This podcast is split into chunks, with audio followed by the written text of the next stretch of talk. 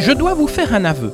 J'ai toujours été quelqu'un de curieux et je me suis toujours intéressé au vécu des personnes qui m'entouraient. Cela me permettait de mieux les connaître et de les découvrir, ce qui j'en suis sûr est un réflexe généreux. S'intéresser aux autres facilite les relations avec ceux-ci. En créant en 2018 le podcast natif Les interviews d'Eric Cooper, j'avais le projet de partager avec tous et toutes le voyage que je faisais en découvrant la vie et les réalisations des personnes qui, à mon micro, racontaient une histoire, leur parcours de vie ou leur création. C'est sur le ton d'une simple conversation que se déroulent les interviews d'Eric Cooper. Le décor est simple. La terrasse d'un café, un musée, un parc, une gare, l'ambiance parfaite pour permettre à la conversation de se dérouler aisément. Le seul témoin de ces mots échangés, c'est le micro qui restituera fidèlement les échanges et les bruits extérieurs. L'auditeur ou l'auditrice n'assiste pas à cette conversation, mais si il ou elle ferme les yeux, il ou elle sera à mes côtés et grâce à son imagination suivra l'interview pour découvrir de façon virtuelle l'acteur ou l'actrice du podcast qui pourra être une personne connue ou inconnue. J'espère que vous aurez un plaisir certain à écouter ce podcast et que vous vivrez un moment unique et hors du temps grâce à celui-ci. L'actrice du podcast d'aujourd'hui s'appelle Tania. Une partie de sa vie, elle l'a passée à exercer le métier de TDS, autrement dit de travailleuse du sexe. Et dans ce podcast, elle parle euh, de ce qu'elle a vécu. Alors ce que je vous demande, c'est d'écouter ce qu'elle a à vous dire, de l'écouter, mais de ne pas la juger. Tania, eh bien, je vous tends le micro. Je m'appelle Tania, j'ai 35 ans et je suis d'origine bulgare. Est-ce que vous pouvez nous dire deux mots sur votre film qui s'appelle Le Salut de Tamara? Qu'est-ce qui vous a motivé à raconter votre histoire qui, dans le fond, n'est pas une histoire facile à raconter? Euh, Le Salut de Tamara, c'est un film qu'on a fait ensemble avec mon ex-compagnon Tano Pasqualino. Qu'est-ce qui m'a motivé euh, Briser la silence. Briser le silence pour qu'on puisse sauver des vies, pour que ça ne puisse pas arriver à des autres gens. Et aussi faire une prévention et de donner le courage à toutes les victimes, c'est en sortir aussi. Mais cette histoire, est-ce que vous pourriez un peu la, partager, puisque c'est une histoire que vous racontez hein, dans, dans, votre film? C'est l'histoire pendant, euh, c'est la période pendant laquelle j'étais euh, dans l'emprise de la traite des êtres humains. J'ai été victime de mon proxénète. Et aussi, c'est l'histoire de ma maman qui était victime de la violence conjugale. En fait, cette histoire aussi rencontre euh, l'histoire de toutes les filles que j'ai connues pendant que j'étais dans le milieu de la prostitution. Est-ce que dans ce film, il y a un message? Il y en a plusieurs messages à passer. En fait, dès le départ jusqu'à la fin, dans le film, on parle comment on tombe dans les pièges, comment on peut s'en sortir, qu'est-ce qu'il faut faire, qu'est-ce qu'il ne faut pas faire, et comment on peut retrouver la courage et briser la peur. Alors, ce film, est-ce que vous avez eu des difficultés à le réaliser? Oui, euh, on a eu quelques difficultés. Tout d'abord parce que c'était notre propre production. On a fait tout avec nos propres moyens et la technique qu'on avait, alors ce n'est pas toujours évident. Après ça, on a eu, euh, pour le moment actuellement, on a des difficultés de diffuser le film parce qu'il n'y en a pas beaucoup de cinémas qui ont le cœur ouvert pour euh, projeter le film dans leur établissement. Et aussi, vu que c'est un projet bénévole au niveau des finances, on n'a pas assez de budget pour qu'on puisse faire une belle promotion et les promouvoir. Pourquoi c'est important pour vous de mettre euh, en, avant et en lumière aussi la, question de, de traite des êtres humains et de la violence envers les femmes? Parce qu'en 2023, je trouve qu'il y en a beaucoup de choses qui ne vont pas et je trouve qu'il y en a beaucoup de gens qui ne parlent pas. Quand on parle de ça, c'est tabou, on ne doit pas parler, c'est mal vu, c'est maltraité. Euh, il existe des gros problèmes. Il existe des gros problèmes parce qu'il y a des jeunes filles qui tombent dans les pièges. Je vois qu'il n'y a personne qui bouge, il n'y a personne qui fait rien. Et je trouve qu'il faut, arrêter, il faut parler librement et surtout il faut arrêter de juger. Quelles sont les réactions du public lorsqu'ils viennent voir ce film? Est-ce qu'ils par après viennent vous voir ou euh, euh, est-ce que vous pensez que ça a vraiment un impact sur eux? Déjà, euh, avant qu'encore le film sorte, euh, moi et on a reçu énormément de messages de soutien, énormément de partage. Par exemple, la bande-annonce de différents teasers. Encore, les gens, ils n'étaient même pas vu le film. Après l'avant-première qu'on a fait à Cinéma Aventure à Bruxelles, on a eu euh, tout à fait 100% des commentaires positifs. Le film était difficile pour certains gens de regarder parce qu'il y a des choses qui, qui se passent, qui se passent, c'est la réalité. Et aussi, on a reçu, beaucoup de messages après ça pour félicitations, pour soutien. Et il y en a beaucoup de femmes qui sont victimes ou ils ont dans le cas de besoin, qui ont me contacté aussi pour partager. Parce que je trouve que, vu que ces femmes-là, elles ont peur parce que déjà, certaines forces de l'ordre, ils font rien pour les aider. Euh, parce que déjà, leurs amis, parfois, ils les jugent, parce que déjà, leur famille, peut-être, ils n'ont pas derrière eux. Se retrouver avec quelqu'un qui les comprend, qui a vécu la même chose, c'est être comprise. Comment est-ce que vous avez réussi à éviter un peu de, de, de la vulgarité dans, dans, dans ce film? On a réussi de maîtriser ça parce que déjà on a fait toutes les scènes, il n'y en a aucune scène dans laquelle il y a des dénudés. Maintenant, on montre la violence, il faut la montrer parce que sinon le, le spectateur il va rien comprendre. Mais on a fait tout en manière pour que Comment, comment tu, tu, tu, vas expliquer ça pour que... On a fait tout en sorte pour que le film soit visible pour les enfants à partir de 12 ans. Donc il n'y a aucune scène de nudité, il n'y a pas de vulgarité. Il y a des scènes choquantes, mais sans être vulgaire. Garder, garder le respect de la femme aussi. Et pourquoi vous voulez le faire diffuser en Bulgarie, qui est, qui est, qui est votre pays d'origine? Parce que ça me tient énormément à cœur, parce que c'est de là que tout a commencé. En fait, le film, on l'y a fait à Liège, mais c'est une histoire qui a été racontée en Bulgarie, en Grèce, en Allemagne et ici en Belgique. Euh, et parce que le traité humain en Bulgarie aussi, il y en a beaucoup. Il y en a beaucoup et il y en a beaucoup de filles qui tombent dans les pièges, euh, souvent à cause de la pauvreté ou soit simplement parce qu'ils croient aux belles paroles. Et je veux faire cette prévention là-bas aussi. Quand, quand, vous dites, comment ça se passe euh, Parce que ce sont les, les, filles qui viennent de Bulgarie ici, ou bien elles rencontrent quelqu'un Il y a des sortes de recruteurs. Euh, comment ça se passe un petit peu? C'est différent. Il y en a certaines filles qui viennent par rapport à leur propre choix. C'est rare. C'est rare. Dans les pays d'Albanie, Roumanie, Bulgarie, c'est rare qu'une fille vienne toute seule. Souvent, elle est venue avec euh, son, son Mac, son macro. Euh, parce que pour certaines filles, même s'ils ont marié avec, euh, avec un homme, pour eux, c'est leur mari, mais dans la réalité, derrière tout ça se cache toujours la, la macro. Parce que je trouve que si quelqu'un ne travaille pas, et la fille, elle travaille cette métier, elle partage tout son argent avec lui, ce n'est pas son amoureux. Voilà. Alors, pour, pourquoi vous n'avez pas dit non? Les gens vont vous dire, mais on peut dire non quand même euh, lorsqu'on vous fait la proposition C'est différent. Parfois, il y a une proposition, mais parfois, il y a un piège derrière. Tout, tout dépend le, le cas. Maintenant, il faut savoir que quand quelqu'un fait une proposition, c'est souvent à quelqu'un qui est faible. Il y a des filles qui sont très, très pauvres en Bulgarie, dans le sens qu'ils vivent dans, dans, dans des petites maisons dans lesquelles la toilette est toujours à l'extérieur. Leurs, leurs parents, ils n'ont pas à manger. Et cette personne, il prend cette fille, il la vend de rêve. Il a dit, voilà, si tu fais ça, tu vas gagner autant par jour, tu vas pouvoir aider ta famille. Il touche là où ça fait mal, là où il y a le besoin. Par exemple, moi, je ne viens pas d'une pauvre famille. Et quand, je suis tombée euh, dans le piège, parce que pour moi c'était un piège, même si je savais très bien qu'est-ce que je fais, c'est parce que j'étais dans une période très difficile. Ma mère, elle était alcoolique, elle était malade, euh, elle était sous l'emprise d'un pervers narcissique. Et là, la personne me dit, viens. Et je voulais aussi faire mes études en Allemagne, qui coûtent beaucoup de l'argent, cher. Et là, il m'a dit, viens, on va aller. Tu vas faire ce métier. Moi, je vais trouver un travail. Je vais faire du taxi, je vais acheter des voitures et tout ça.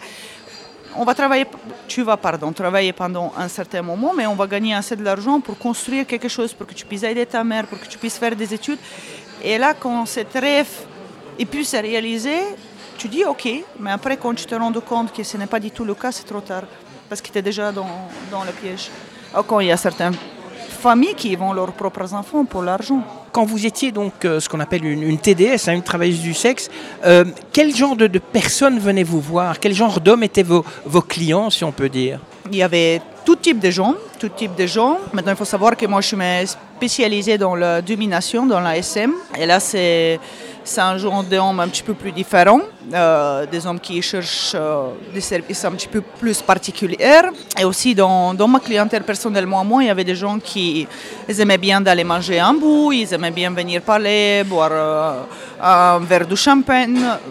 j'ai eu la chance d'avoir des clients respectueux parce que euh, ça c'était quand j'étais toute seule, je pouvais, je pouvais choisir. Maintenant il faut savoir que quand une fille est sous l'emprise d'un macro, elle ne peut pas toujours choisir parce qu'elle a, elle a besoin de gagner l'argent pour qu'il puisse les ramener le soir ou le matin. Parce que si elle ne la ramène pas assez, là, elle va se faire, euh, elle va se faire euh, frapper. Vous avez été victime de violences aussi? Oui, à plusieurs, plusieurs fois. En fait, pendant tout le temps que j'étais avec lui, j'ai été tout le temps frappée. Et n'importe combien j'ai gagné, même si j'ai gagné 50 euros, 100 euros, 500 euros, il n'était jamais content. Justement, vous parlez de combien est-ce que peut gagner une fille comme ça en, se prostituant? Tout dépend de la fille, tout dépend où elle est, euh, et tout dépend le choix de la cliente qui elle fait. Et tout dépend si elle-même, elle se respecte parce qu'on sait qu'il y en a certaines filles qui gardent un certain prix et je les félicite parce que je trouve que quand on fait ce métier, il faut tout d'abord se respecter soi-même et ne pas faire des choses qu'on ne veut pas et surtout garder l'hygiène et la propreté. Mais il y en a des autres filles qui, qui voilà, ils, ils ne se respectent pas autant ou simplement ils pensent que s'ils baissent les prix, ils peuvent gagner plus, mais ce n'est pas vrai. Alors aujourd'hui, c'est un milieu que vous avez complètement quitté, mais comment est-ce que vous avez fait pour vous en sortir? Est-ce qu'il y a eu quelqu'un qui a tendu la main ou bien un jour vous avez dit j'en ai ras-le-bol, j'arrête tout? Déjà quand j'ai dénoncé mon macro, je savais que je ne vais pas faire ce métier toute ma vie. J'ai fait la déposition et depuis là, je devais déjà arranger mes papiers parce que j'avais des problèmes avec la, police euh, locale au niveau du, papier. Je devais faire d'abord les papiers, trouver quelqu'un qui peut faire un contrat. Euh, et de là, je devais choisir qu'est-ce que je vais faire pour la suite. Je voulais faire l'armée, mais malheureusement, ça n'a pas été. Et de là, je me dis, OK, tu fais des activités physiques depuis toute petite, parce que j'étais sauveteur à la mer, je fais la natation haut niveau, du jet ski extreme. Je me dis, pourquoi pas te lancer dans le sport, dans le coaching personnalisé. Et de là, je, commençais je continue de travailler pendant encore un an et demi. Et j'ai commencé à payer mes formations pour devenir euh, coach personnel. Mais là, j'ai quitté aussi Rue des Scott et j'ai commencé à travailler dans des salons privés parce que comme ça j'étais plus en monde privé et pas exposé devant, devant une vitrine. Est-ce qu'il existe des associations ou, des groupes qui aident justement les, TDS, euh, que ce soit des, filles ou des garçons qui sont en activité ou, bien celles qui essayent de s'en sortir? Oui, il y a SpaceP, il y a Utsopi, il y a des autres associations qui peuvent euh, surtout expliquer par rapport au travail. Par exemple, la fille peut, il peut aller faire certains tests si elle a, des doutes par rapport à sa santé ou quoi que ce soit. Ils peuvent la donner des mains pour, euh, pour des papiers, pour l'aider pour les papiers, ou aussi pour sa protection si elle est victime euh, de la traite humaine. Ils peuvent la mettre en abri. Euh, oui, il existe des, associations comme ça. Comment est-ce que vous avez trouvé le courage de, de, partager votre histoire en fait? Quels ont été les défis que vous avez dû surmonter? Il y avait beaucoup de défis. Tout d'abord, c'est d'exposer ça à monde entier parce que j'avais beaucoup de mes amis qui, à part les plus proches, qui ne savaient pas du tout. Il y avait beaucoup de mes collègues qui ne savaient pas du tout. Et ils ont appris tout ça. Euh, aujourd'hui, actuellement, quand je fais la recul en arrière, je vois que beaucoup de ces gens qui n'ont pas su comprendre, ils n'ont plus dans ma vie. Et tant mieux parce que je n'ai pas besoin de gens comme ça. Euh, il y a eu beaucoup de hum, allez, pas beaucoup, mais je peux dire qu'il y a eu quand même des, retours pas positifs, notamment de, gens autour de moi qui ont, ils ont maltraité euh, dans tout le monde. Euh, mon compagnon aussi, mon ex-compagnon, a eu quelques retours euh, aussi de, la part de sa ex-belle famille, de ses collègues. voilà c'est encore une fois la preuve que les gens ils ont très peu de compétences par rapport à la réalité. Alors il faut savoir que la Belgique a été le premier pays européen à dépénaliser, le travail sexuel. C'était en juin 2022. Euh, vous vous battez avec une association qui s'appelle UTSOPI pour que les TDS, les, travailleurs ou travailleuses du sexe, soient un peu des, travailleurs et des travailleuses comme les autres. Il faut savoir qu'il y a 95% de femmes hein, qui sont prostituées. Alors UTSOPI, c'est quoi exactement? UTSOPI, c'est une association qui protège euh, les travailleurs et travailleuses du sexe, une association qui guide ces gens-là, une association qui veut euh, trouver des lieux dans lesquels la femme ou l'homme peut exercer ce métier en toute sécurité. C'est en fait, imaginez comme un... Comment on appelle ça encore euh, Comme un syndicat? pas, dit, allez, pas vraiment un syndicat, mais entre guillemets un syndicat de, de toutes ces femmes-là, un soutien, quelqu'un qui il y a le contact entre les politiciens, les communes et les filles, les patrons de bar. En fait, c'est le, réseau où chacun il peut aller dire, par exemple, ça y va, ça y ne va pas, et où ils peuvent se retourner, par exemple, vers les politiciens, vers les organes compétents, la police, pour trouver des solutions. Et vous utilisez votre expérience pour aider euh, d'autres TDS à ce moment-là? Exactement, exactement. Il faut savoir que Utopie, ce n'est pas une association qui travaille contre la travailleuse de sexe. Non. Dans Utopie, il y a des travailleuses de sexe qui ont se réunis, qui ont s'est associés pour qu'ils puissent aider les autres travailleuses de sexe. Parce que vu que l'amitié maintenant est reconnue, de toute façon, reconnue ou pas reconnue, la prostitution, elle va exister toujours parce que c'est un des plus vieilles métiers. Tant qu'on est on a une reconnaissance, mais pour qu'on puisse faire bien les choses. Par exemple, il y en a certaines origines de filles, comme les Albanaises, qui aimeraient bien travailler. Ils ont besoin de travailler, ils ont ici. Mais malheureusement, on n'a pas un arrangement au niveau de leurs papiers. Et je trouve qu'il faut trouver des solutions parce que si ils ont leurs papiers, ils vont payer leurs taxes. On est bien d'accord, ils vont payer leurs euh, euh, cotisations. La Belgique gagne aussi en certaine manière de, tout ça. Alors, je pense que ça doit être dans les deux sens et trouver, trouver aussi des, des, des, des, endroits où la fille elle peut exercer parce qu'il y en a dans certains endroits qui démontrent des loyers super chers et la fille en fait elle doit travailler quatre fois plus pour qu'elle puisse payer déjà son loyer. Une question que j'ai à vous poser d'après vous, est-ce que c'est moral ou immoral la prostitution? Tout ça dépend c'est quoi la morale pour chacun? Le point de vue de morale à chacun. Mon point de vue de morale à, euh, moi, ce n'est pas le point de vue de morale à beaucoup des autres gens. Pour moi, la morale, c'est quoi? Je fais quelque chose pour moi sans que personne ne m'oblige. Je me respecte, je respecte mes valeurs, je respecte mes principes. Si j'ai ça, pour moi, oui. Après avoir justement exercé ce métier, comment est-ce qu'on peut se reconstruire si toutefois on a envie de se reconstruire? Est-ce qu'on se reconstruit vraiment? Parce que après avoir exercé ce métier, déjà on se méfie beaucoup. On n'a plus de confiance. Déjà le côté masculin, parce qu'on voit beaucoup de choses, qui, beaucoup, beaucoup des hommes qui viennent, on voit qu'il y en a certains qui ont leur famille, leurs enfants, euh, voilà. Et après ça, quand on doit se mettre avec quelqu'un, on se dit, hmm, est-ce que je peux faire confiance? Euh, on se reconstruit petit à petit. Maintenant, il y a toujours les blessures du passé, il y a toujours les souvenirs qu'ils ont là. Tout dépend aussi de la caractère et la force à la fille. Il y en a certains qui arrivent, il y en a certains qui n'y arrivent pas, il y en a certains qui rechutent. C'est, chaque cas est particulier, voilà. Mais après avoir connu ce que vous avez connu, est-ce qu'on peut reconstruire une vie de couple normale? J'ai des doutes. Aujourd'hui, actuellement, j'ai des doutes. Parce que après, après quand j'ai arrêté, après deux relations, je vois que peut-être peut-être c'est moins dans mon mentalité qui a beaucoup trop évolué euh, après tout ce que j'ai vécu et je pense que c'est difficile. Je, je, ne suis pas sûre que, que, que ça va les faire. Pourquoi C'est la peur de replonger ou c'est le regard des autres qui fait que cette difficulté? Non, c'est la mentalité qui en fille et les forces qui en fille, elle crée après avoir vécu tout ça. Et à partir de ce moment, elle sait qu'est-ce qu'elle veut, elle sait qu'est-ce qu'elle ne veut plus. Disons qu'elle n'est pas comme les autres. Et un homme, pour qu'il puisse la comprendre, pour qu'il puisse vivre avec une fille comme ça, il faut de la force aussi, beaucoup de force. Parce qu'il y a des blessures du passé, parce que, parce que quand, par exemple, lui, il va lui dire parfois je vais aller travailler, peut-être elle va se demander oui, est-ce qu'il vraiment il va aller travailler?